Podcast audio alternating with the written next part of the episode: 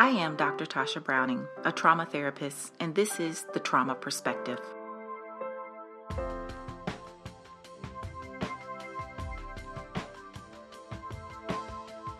In this podcast, we will discuss various topics surrounding mental health, trauma work, trauma healing, and explore the lived experiences of trauma survivors. Be warned, trauma is a dirty topic. It is thick with hurt, and it reveals some of the ugliest sides of human existence. These discussions may not be appropriate for all listeners. So take a breath, stay present, and let's discuss the trauma perspective.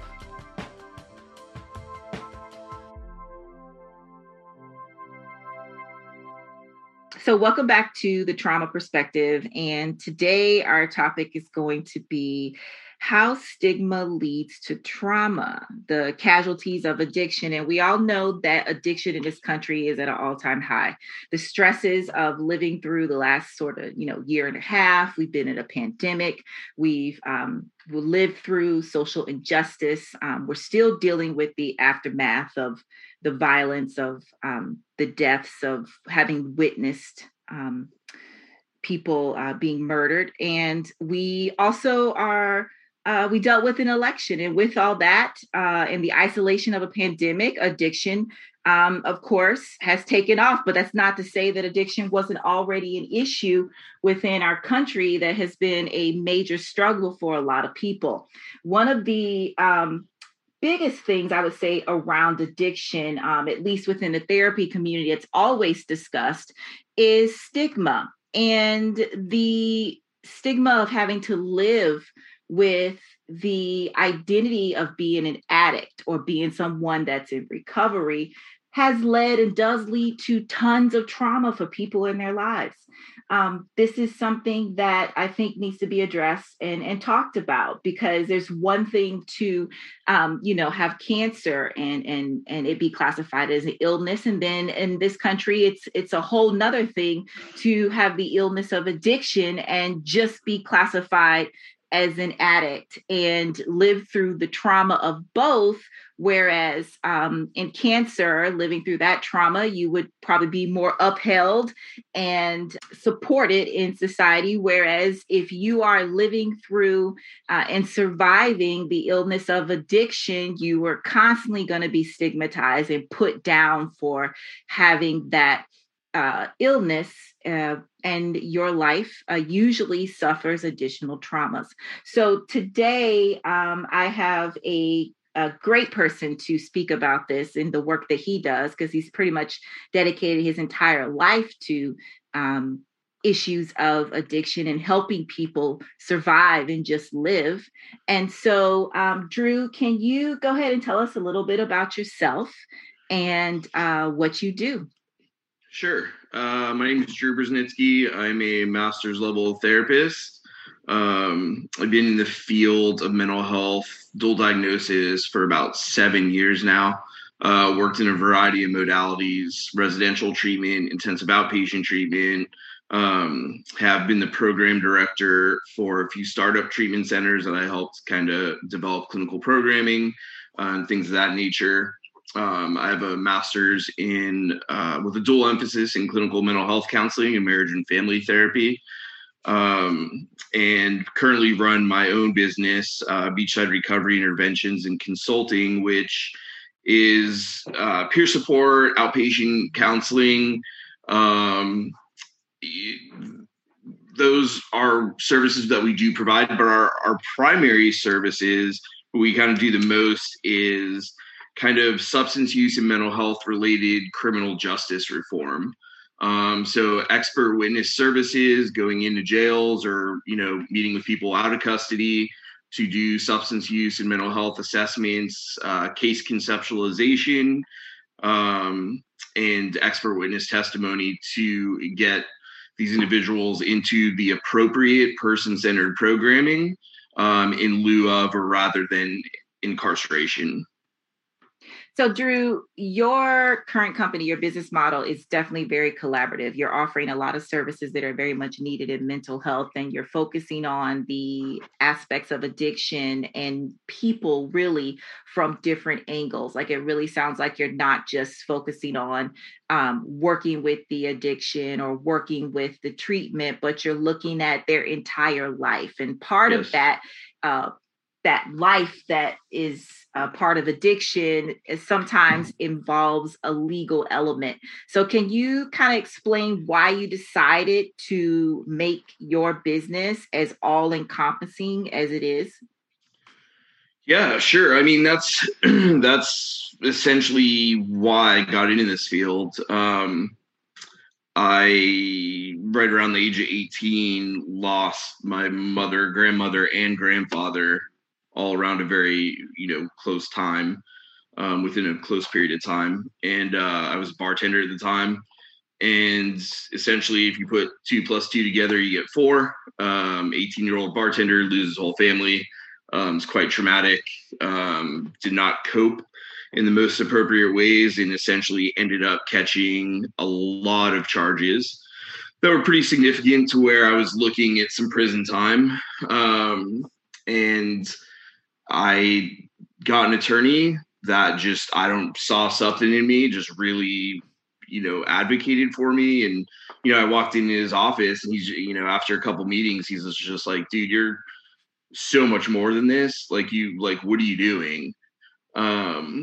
And essentially he will, was the main person responsible for getting me into treatment, for me taking care of my mental health, rather than going to prison or going to jail at that time. I, ended up going to a long-term dual diagnosis treatment center, and then went back to school and kind of been in the field ever since. So essentially, like, I would not be here if it wasn't for that attorney.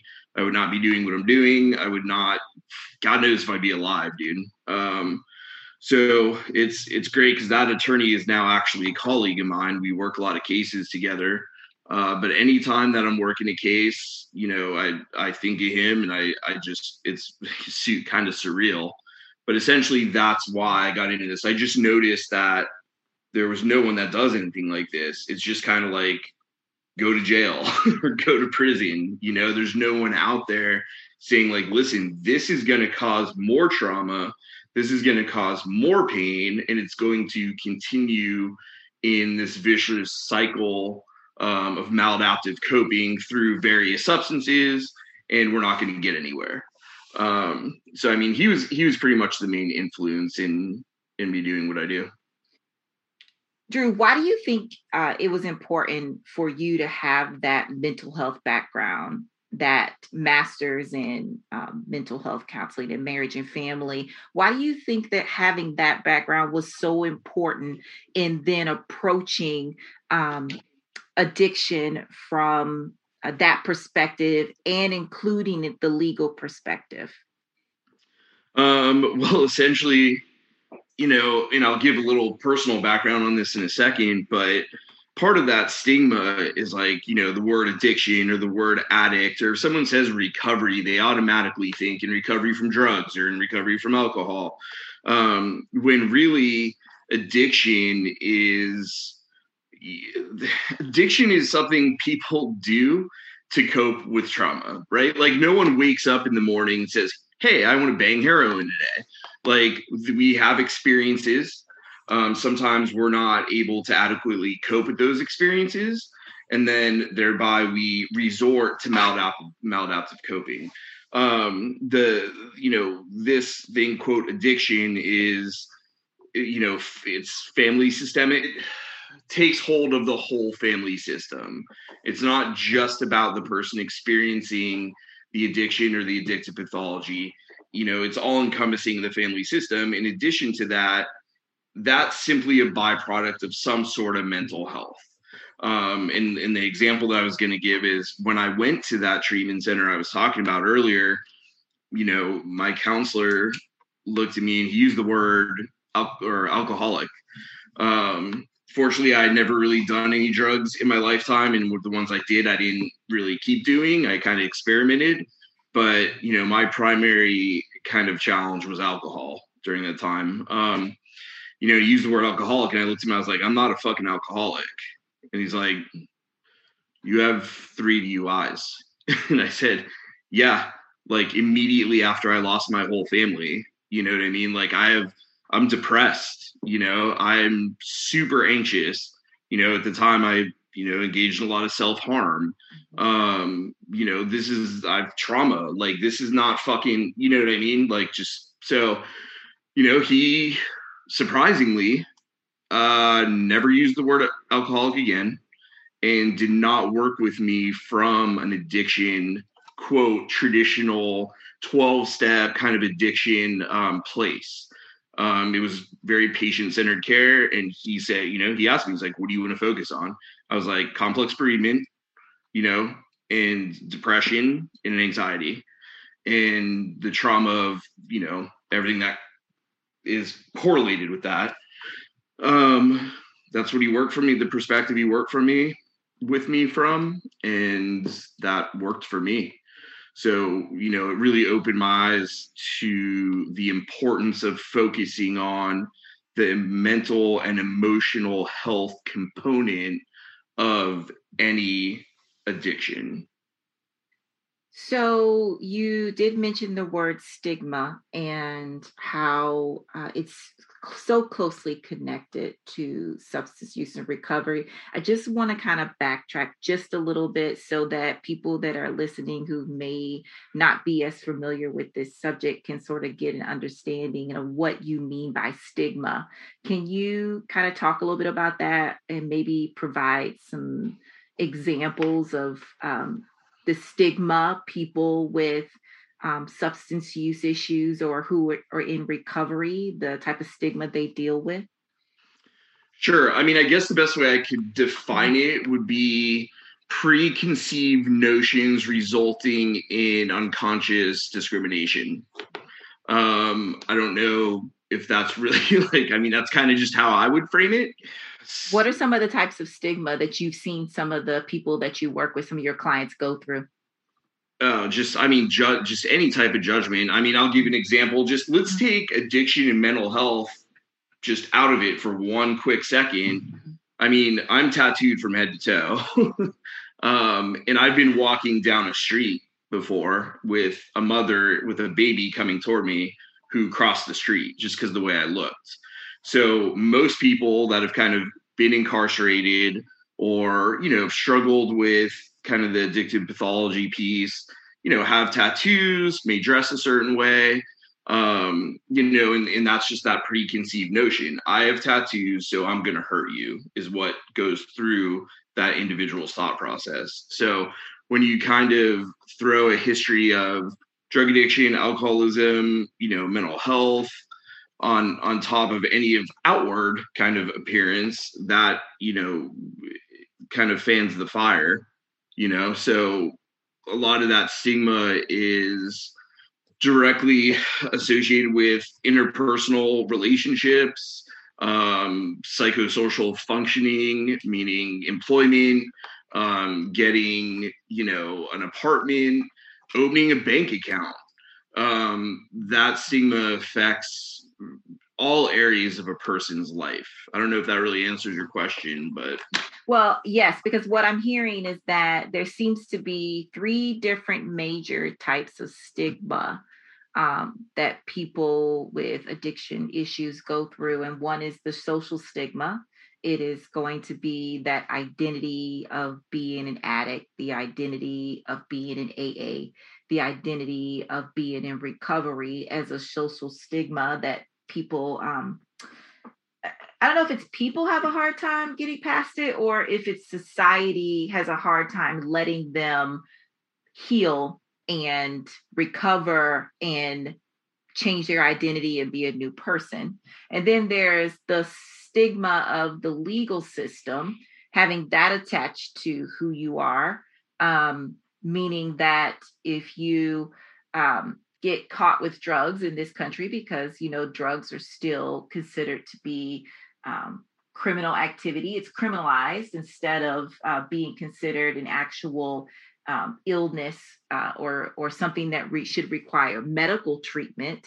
So if you get, caught with, a couple grams of whatever, you're going to go to jail. And so then you have the stigma of having done jail time attached to you, when maybe in actuality, what was really going on is that you were harming yourself. You weren't committing a crime or harming anybody else, but possession is still considered to be a crime. So you have the stigma of having that constantly attached to your name for the rest of your life, and trying to find a job, trying to go to school, trying to enter into certain professions, trying to live. You're constantly going to have to revisit that, even if it's something that happened when you were 18, and now you're 55 and you're still having to, justify or talk about that time you spent those 2 days in jail.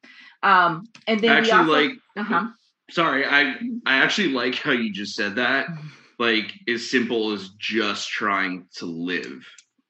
Like that's essentially what it breaks down to. Individuals that like myself that, face these types of stigma, like every day is just trying to live.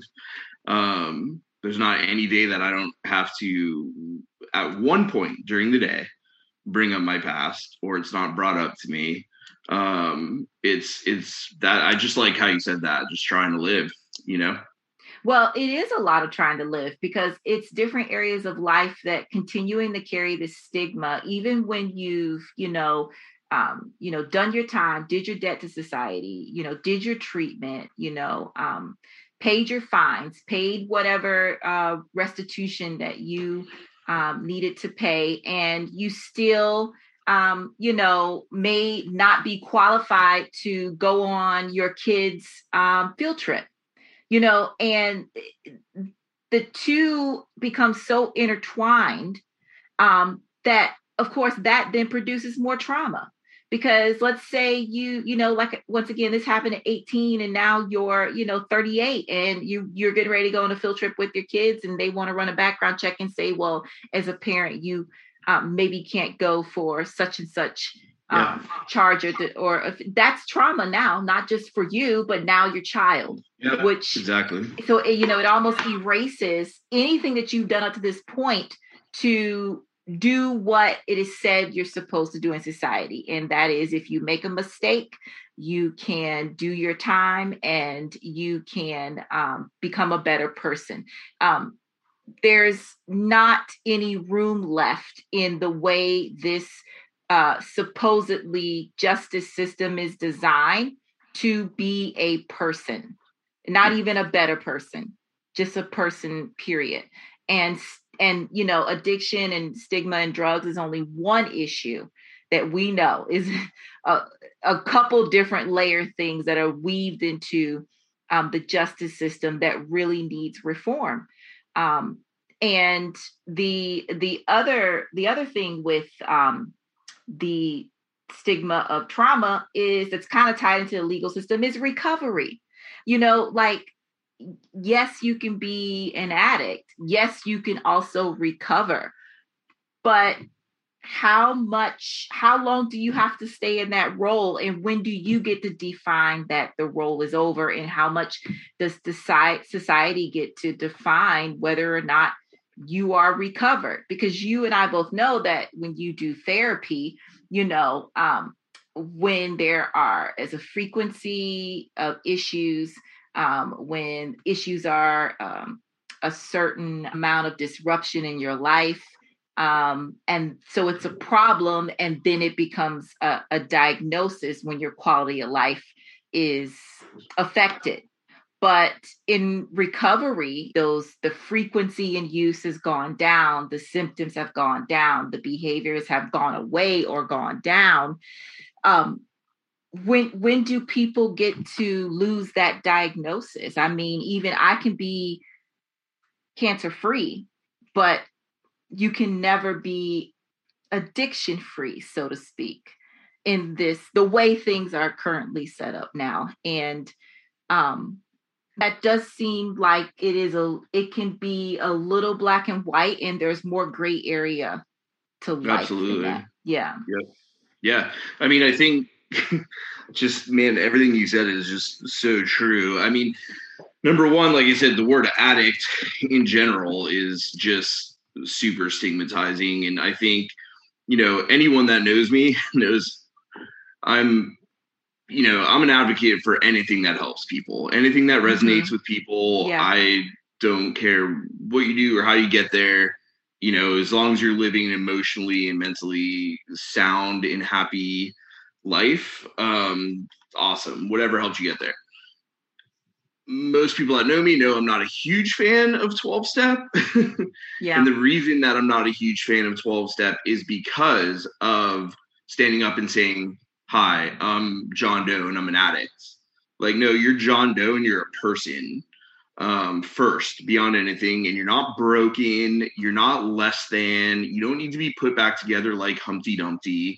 Yeah. You just need to process some stuff. And that's evidenced in, you know, that John Doe guy that's sitting in the back of the AA room, you know, still huffing and puffing and exhibiting the same behaviors, you know, but with 30 years clean.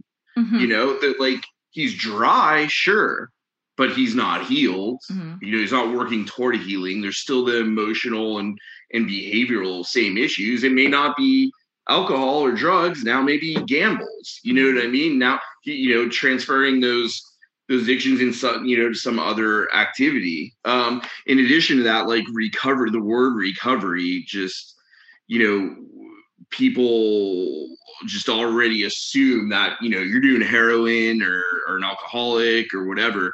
There's multiple pathways to recovery. I mean, even for myself, like, oh, you're, you know, what was your drug of choice? I didn't do any drugs. You know what I mean? Like, my recovery is mental health focused.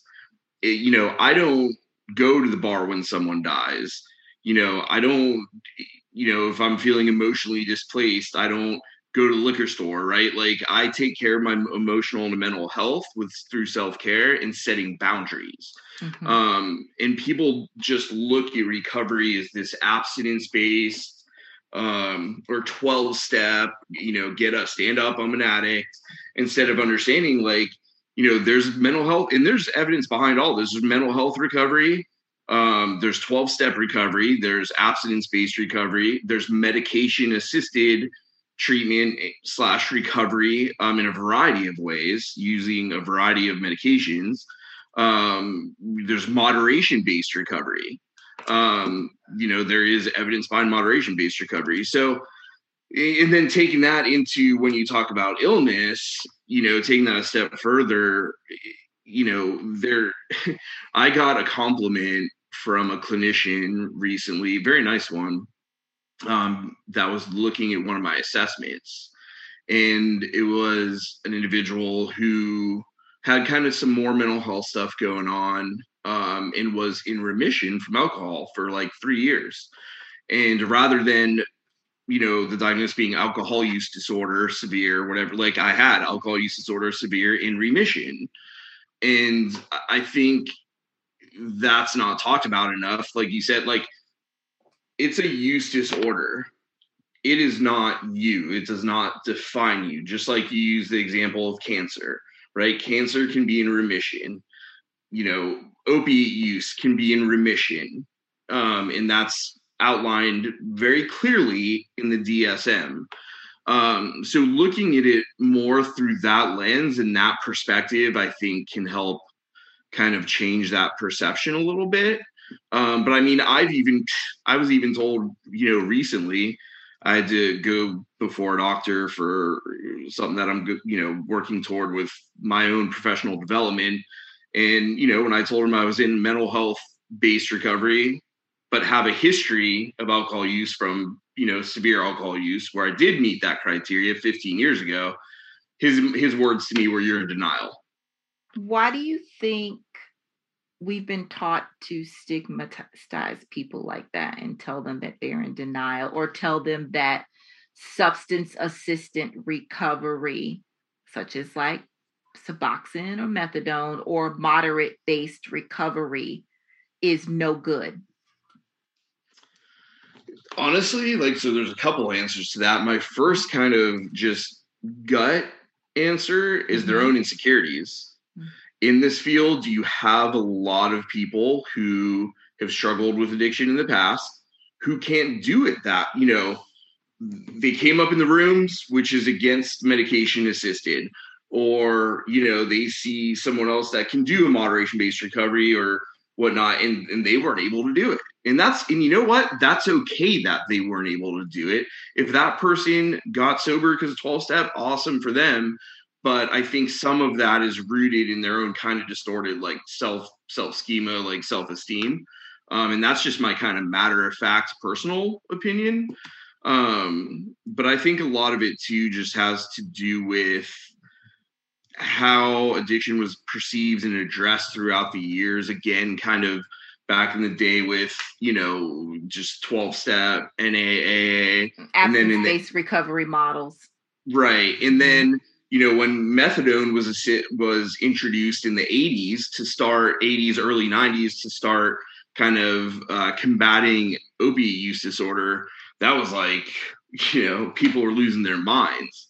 But that's also proves to be very effective. But then, you know, this school of thought says that's just a crutch, or they're just changing their drug, you know. So a lot of it too is just simply being closed-minded. I think, you know, the abstinence-based model is seen as the one to be upheld, the one to strive towards. But Drew, just in your opinion, do you think that these other recovery models maybe do a better job of keeping people alive versus an abstinence-based model? Or do you think that abstinence-based recovery is the one, like the one that we should constantly be moving towards, and that's where we should end up? Hell no.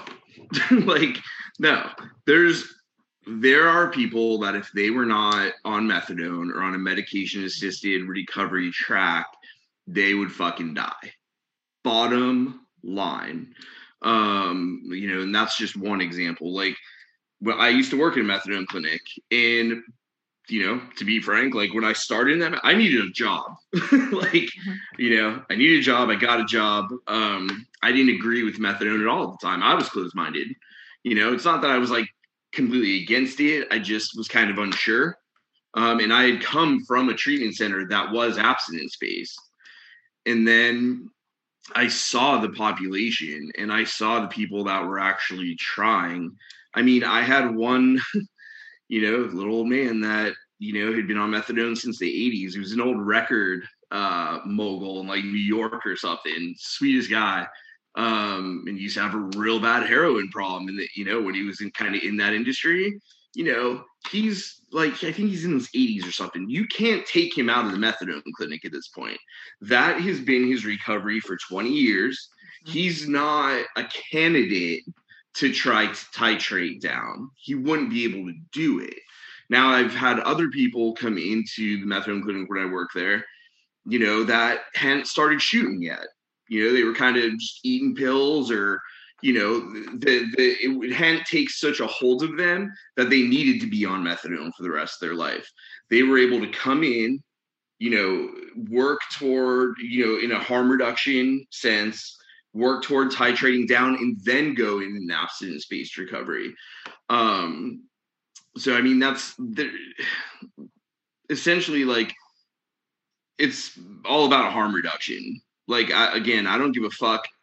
Like, I just want you to live, you know what I mean? I don't care how you get there, you know? Yeah, no, definitely. Because when we can keep people alive, we can continue to help them, you know, right. We can continue to get better. You know, we can't do anything when, you know, our patients, our clients pass away. So the goal is, you know, that you want people to stay alive, you know, that's the whole reason for part of what you do. I don't think that, just in my experience, and I don't see anyone who becomes a therapist and their goal is to strip people so naked of all their coping mechanisms and all of their ways in which they've been able to survive and stay alive, strip them from that. So then they're left with nothing. And then, yes, they die.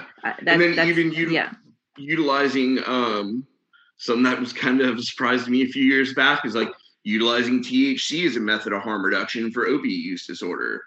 Like, okay, they're smoking weed, but they're not banging heroin all day, every day, subject to endocarditis or whatever, you know, health issues could come up and or up into including death. You know what I mean? Like there's some people that that's appropriate for, you know, and again, there's evidence behind that as well. I am grateful that the field they're definitely not there yet, but starting to turn the head a little bit toward that harm reduction, and that it's just all about patient-centered care. Especially what is best for this patient? Yeah, especially when we have the ability to regulate and for these new treatments to be under the supervision of a doctor, like when we have the ability to have more say in the regulation and the manufacturing and the farming and the processes of things, you know, they may be more effective. And in essence, people can be more safe. But if we just continue to say no to every single thing, I mean, we don't know how many people we could be helping or saving or just understanding new things about addiction. You know, what about just needing to do more research in the field, period. Yeah, no, absolutely, for sure. So the next situation here that I really want to get into is your experiences in working with individuals in the legal system and the traumas that they face going into it as someone who has an addiction. And maybe, you know, was caught with drugs, or maybe was selling, or maybe just got really lost into an addiction and ended up in jail, or ended up, you know, not like their parents looking for them. Like, let's talk about some of those situations, experiences that you've dealt with, because I know this is a particular area that you have an expertise in. Yeah. I mean, so the first important piece of that is like determining if someone's actually a candidate. Mm-hmm. What I mean by that is like, you know, their intrinsic and extrinsic motivation and where that lies. I would think, feel safe to say, a fair amount of credibility with the court systems throughout Central Florida, due to the fact that they know that I'm not just trying to get people out of trouble, right? Like I'm there genuinely to help them and to determine if they're truly a candidate for treatment or if they're just kind of trying to get out of doing some time. Mm-hmm. And I mean, it happens. Like I had a case, one of my first cases, it was a RICO charge. And, you know, I went in and I actually knew the PI that was working on the case, and he had to kind of look through the guy's house and, you know, search the house and everything.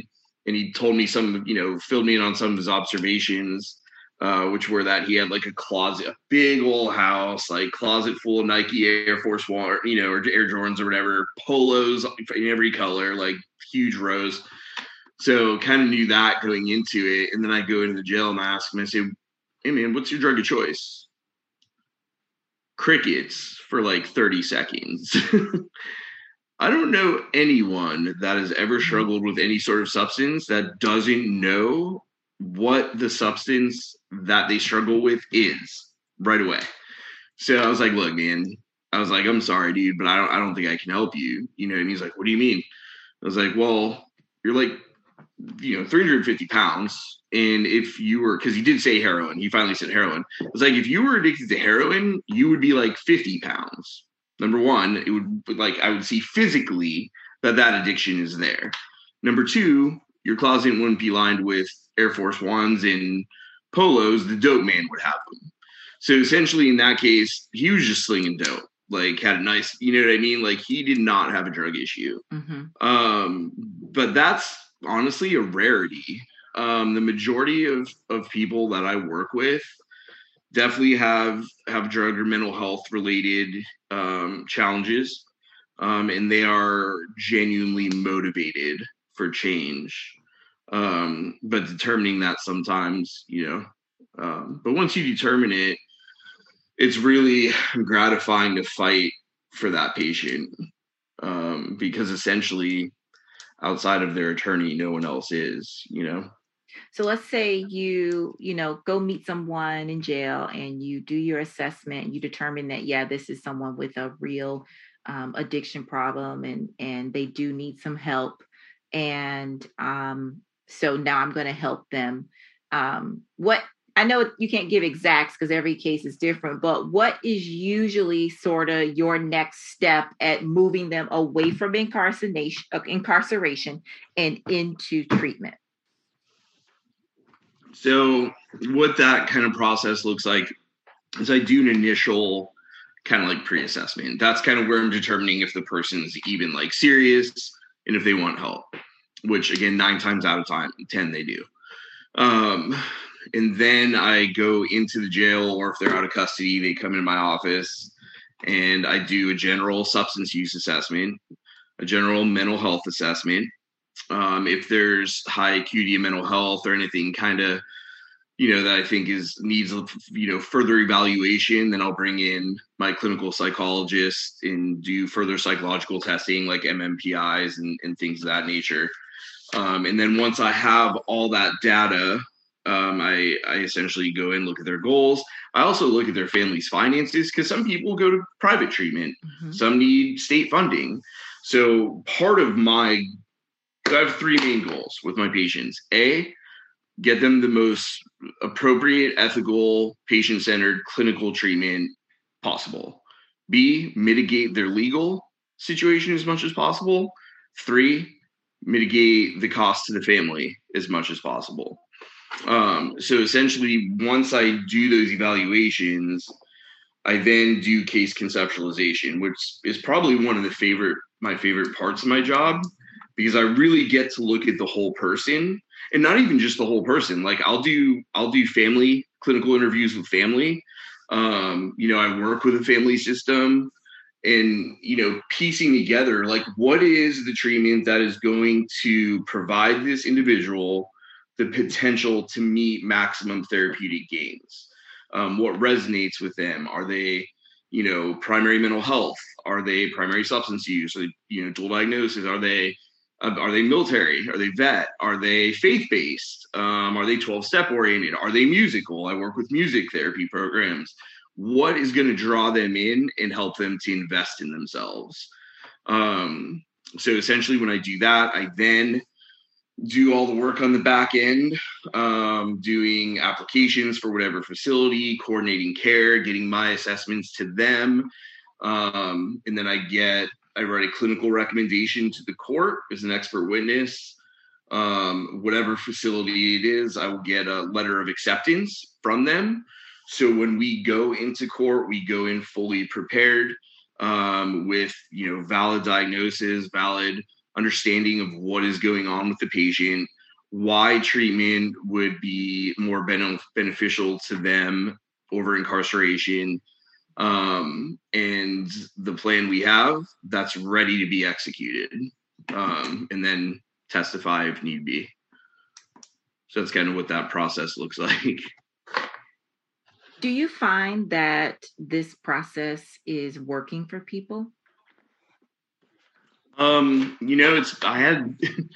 just got a new case today, and she asked me, "Hey, what are your success rates?" And I said, "Well, that's a little hard to measure because I'm not in the legal sense, right? With my legal cases, I am not the treating clinician. They're going to another facility." But what I did tell her, I said, "What I can tell you is," and I've been very blessed to be able to say this, I don't have statistics, but I can say that my patients, the majority of my patients, stay clean, complete probation, and do not reoffend. I'm fortunate, I've been doing this now. I've been doing it full time since September, but I've had my business and doing the legal kind of stuff for about three years now. So I've actually had the blessing and opportunity to see some of my guys go through the treatment, get off probation, and still doing well. And I really attribute that. What I attribute that to is actually not that much, to be honest with you. Like, I stay with my patients and their families from start to finish. So a lot of people, when they go to treatment and you move through the levels of care, you're going into treatment, you're getting a counselor for 30 days, you're spilling your guts, you're trying to do this hard work. And then you go to PHP and you get a new counselor and you're spilling your guts and you're trying to do this hard work. Then you go to IOP and you get a new counselor and you're spilling your guts and you're trying to do this work. You know, and at some point, sometimes people just go, you know what, fuck it. I don't want to tell my story again. You know, I'm exhausted, like, or I don't trust this new person. I built a rapport with this person. So the benefit kind of is I am with them and their family from the time I do their assessment in jail to the day they complete treatment. I help coordinate care with their probation officers. I answer questions from their family. Like, for example, I'm going to a treatment center up in Ocala next week to check in on, I think I have like 6 guys up there right now. I just sit with them. How's it going? I talk to their therapist. Are they getting the care that they require? Why have you not put them in a GED class yet? Like, kind of just accountability on the piece of the individual as well as the clinician in the treatment center. And I think that's kind of what has driven the success of my patients, is just simply having one constant person there that fucking gives a shit and cares. Do you think that the constant in someone's life is what's keeping them on this path? Because you know that with any addiction, or really any issue anybody's facing, they're still going to be enticed, and they're going to be encountered, and they're going to encounter different situations where they're going to be exposed to opportunities again, or they're going to be re-traumatized, you know, or they're going to, you know, get off of their probation, or, you know, they're trying to get a job. Do you think that that constant has assisted with them overcoming, or at least being strong enough to push through some of the stigma that they're going through? Yeah, absolutely. And like I said, I'm not like enabling them, you know what I mean? I'm not like, you know, so far on top of them that, you know, it's simply just checking in. Like, I do little things that show them and their family that, hey, I'm here for you and I care about you. If you think, you know, no one else does, I do. And I genuinely think, you know, whether it's me, one of my peer support people, one of the other therapists, you know, that plays a huge role in minimizing that stigma, because you kind of have one person that sees you as a person and not a DOC number, or, you know, not a drug, or not be whatever. Does it do enough? No. Like, that, you're right. They're going to be re-traumatized. I mean, even being in, you know, some of our state treatment centers at the point where you go get a job, that's like one of the most traumatizing parts of being in those types of treatment centers, is you're going out every day. You most likely don't have a license. You know, you're having to walk around town, like, trying to get a job, sweating. You finally go in, fill an application, and they're like, oh, why are you sweating? They're like, you know, you're waiting outside to get picked back up by the treatment center, you know, or you disclose that you're in a treatment center, and it's, you know, well, on to the next one, you know. Do you think that those are some of the challenges that are that they continue to make people lose hope or go back to old coping skills instead of using some of their newer coping skills or newer things that they've learned in treatment? Oh, absolutely. I mean, that's all I ever hear from people that do relapse. Some people that are dead. Like, I just couldn't bounce back. Like, I'm tired of fighting. Like, I'm tired of having to explain myself. I'm tired of having to live in this scenario when I could live in that scenario. Like, oh, absolutely. You know, I could say, sometimes I don't even know how the fuck I've done it, dude. Honestly, well, no, I do. The people in my life, I've got like amazing people in my life, from professors to, bosses to friends, people in my church that have always encouraged me. And that's what I'm trying to do for my patients. Like, if I didn't have that, honestly, like, it wouldn't have anything to do with alcohol or drugs. I wouldn't be around it. Like, if I didn't have those people in my life. Do you think that's the most difficult part of recovering and overcoming this legal stigma and the social stigma? And do you think that's the most crucial element that is missing from people's lives that can ultimately really save them? What do you mean? Kind of, can you elaborate on that a little bit, that question? Do you think that it is the network of support and the element of having positive people in your life, or people in your life that care about you, that is really helping people, be successful in recovery, but also successful in just overcoming the stigma of being an addict? Yeah. No, thank you for kind of repeating that. So, yeah, I mean, community's a huge piece. And again, thankfully, some places in the field are starting to go that direction and incorporate a lot more community into their programming. But yeah, people need people, like, period. We're humans. We're innately, made to interact and to socialize and to give love and receive love. And, majority of times that's missing in someone who is struggling with mental health or addiction. It's missing in their lives. Addiction grows in isolation, right?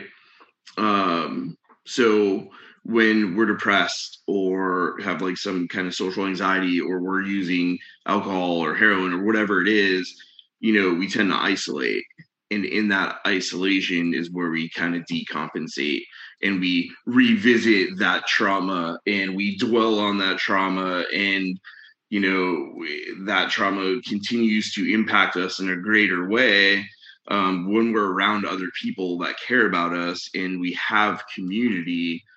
We are able to find the kind of self-efficacy, in the motivation, no matter how small, to continue on our path to healing. Totally. And so with that, I think the other question I have is, what else do you think is needed in the mental health field, maybe the legal field or the field of recovery? What is needed to help move this issue forward and to combat stigma that surrounds addiction?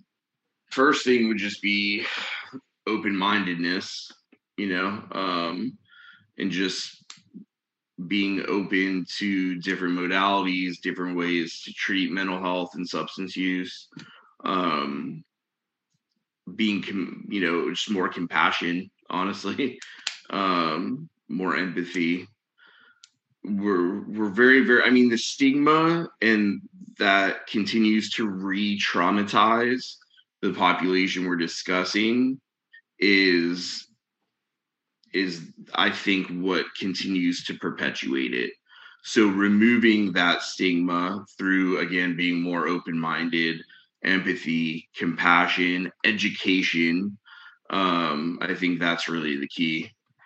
When you say open-minded and people, what specifically are you trying to express that you want from people? Looking at people as humans, not, like you said, like the addict. I that word just makes me cringe, and just, I always get this vision of Humpty Dumpty. Like, Humpty Dumpty sat on the wall with a beer and needle, fell off the wall, cracked, now he's broken. Who's going to put Humpty Dumpty back together? Like, again, you're not broken when we're depressed. We're not broken when we're traumatized.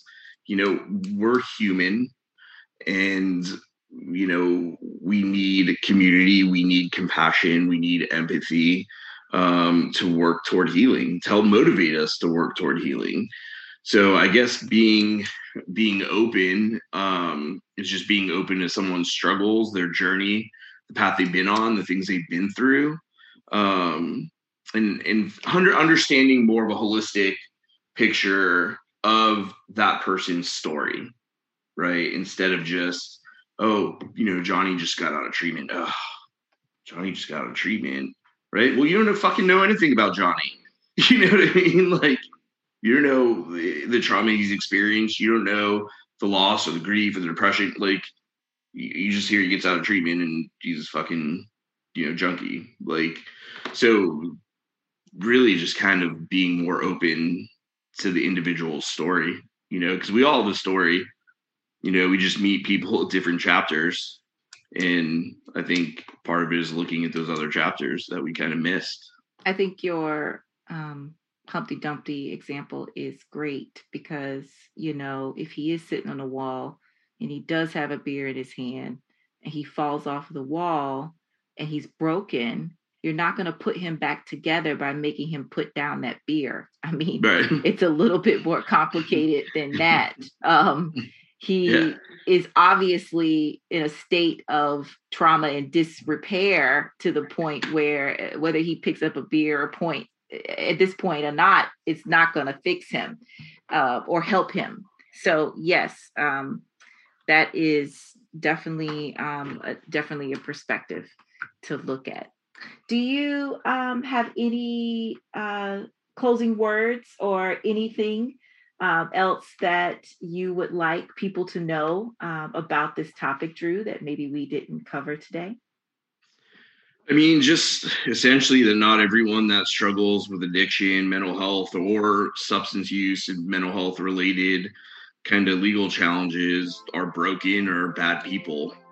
We're human, you know, and just that love and compassion and just showing people that we care. I think that's pretty much like my primary focus or thing that I want to drive home to kind of help removing some of that stigma. It's not always what it appears, you know, it's not always what it seems. Well, thank you, Drew, for this discussion today. And thank you, everyone, for joining us. As always, if you have any questions or if you have any additional comments or maybe you'd like for us to follow up on something in more detail, please just send a message to thehealingbodymethod.com, or of course, drop a note in the comments at the bottom of what your chosen podcast channel outlet is. I wish you well, and I wish you peace and balance in your life, and enjoy the rest of your day.